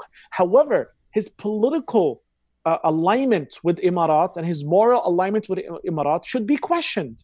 I'm not questioning his scholarship in Islam. I'm questioning his political, moral, and lack of uh, uh, uh, emphasizing the Islamic ruling against tyrants and against oppression and against Zionisms and, and, and Islamophobes and the enemies of Islam. This is what we're questioning. So we cannot be blinded by our love for them. As a matter of fact, our love for them should push them, should make us question what they're doing for the betterment of them, because we want them to die on the truth. We don't want them to be tested with something like this. So I think this is how we need to look at the, uh, uh, uh, these issues, inshallah. Yeah, um, just just for the, the listeners, if, if you're curious, uh, the article or the Rand Institute um, article or paper that Raja is talking about is Raja. It's uh, it's called "Building Moderate Muslim Networks," and this is written by Cheryl Bernard. And Uh, it's is another one available on the Rand 2006 too, by the way. Yeah. Yeah, in 2006. They have another one also now about ISIS, but this is the one. It's available on the Rand uh, www.rand.org. Um, maybe I can link it to you guys in the in the in the, in the body later on in, in the uh, description. But um, it's a good read. You can see how they divide into like liberal, orthodox, traditional, extremist, uh, and and what and how they want to push them to uh, how they divide each Muslim into different categories. It's a very interesting read. All right, guys, uh, we got to wrap this up. Uh, Raja, thank you so much for joining us this evening. Um, Thank you, brothers, there, for having me. Appreciate it. Is there anything last, uh, any closing comment? Anyone say anything in the chat that we really have to look It's at? too or, much or in the text, it's dude. too much? Okay. Like yeah, it's too much. We'll look It's- at the it's like- chat later on. We'll, if- we'll, we'll address Oh, we hit 96 whatever. people, which is great. A record high. wow. 99. Congratulations. 99. Oh, Come on. okay. Some, I need one more for 100. Come on. All right, man. Uh, let's go ahead and give a shout out to uh, halfourdeen.com. If you are in the market and looking for a significant other, go to halfourdeen.com. It's a private matrimonial website. You won't be the talk of the town when you're looking for a spouse. Go ahead, go ahead and get your set, uh, profile set up in as little as five minutes. WahedInvest.com is a company that specializes in sh- halal Sharia compliant financing go to wahedinvest.com and finally mywassiyah.com is a website where you can go and get a sharia compliant will made in as little as 15 minutes all right all right guys uh, it was great uh, talking to you Ra- uh, raja please stay on the line before People after keep we asking, is, is Raja single? I don't know why, but they keep oh asking. raja Yeah, already you've been you've been, uh, you've been And- the fire and- and- topic, and it's, I've seen this te- this question like Hey, four and- times. and Noma Nabi, are you on the chat? I, I don't know who that is. Maybe maybe that is. I'm, I'm She married knows on Facebook. with two girls. Oh, mashallah. Mashallah. Are, are you are you are you looking for number two? I, If you I'm, are, go, go to go go go to halfourdeen.com. I'm not sure. if We're wife- working on the upgraded version. I, I don't want to die tonight. So Yeah. I'll- Yeah, I'll I stick know, I know. We all we all feel like in the same boat every time that happens. But yeah, he'll, sorry, he'll- ladies. he'll get killed on the live taking. stream Uh, uh, yeah, I, I I love my wife so much, so I'll stick with one. Mashallah. all right guys All right. Jazakallah khair. thank you everyone for joining us this evening we'll all we'll see you all next uh, oh this thursday. Taboo thursdays. Take it easy. Assalamu alaikum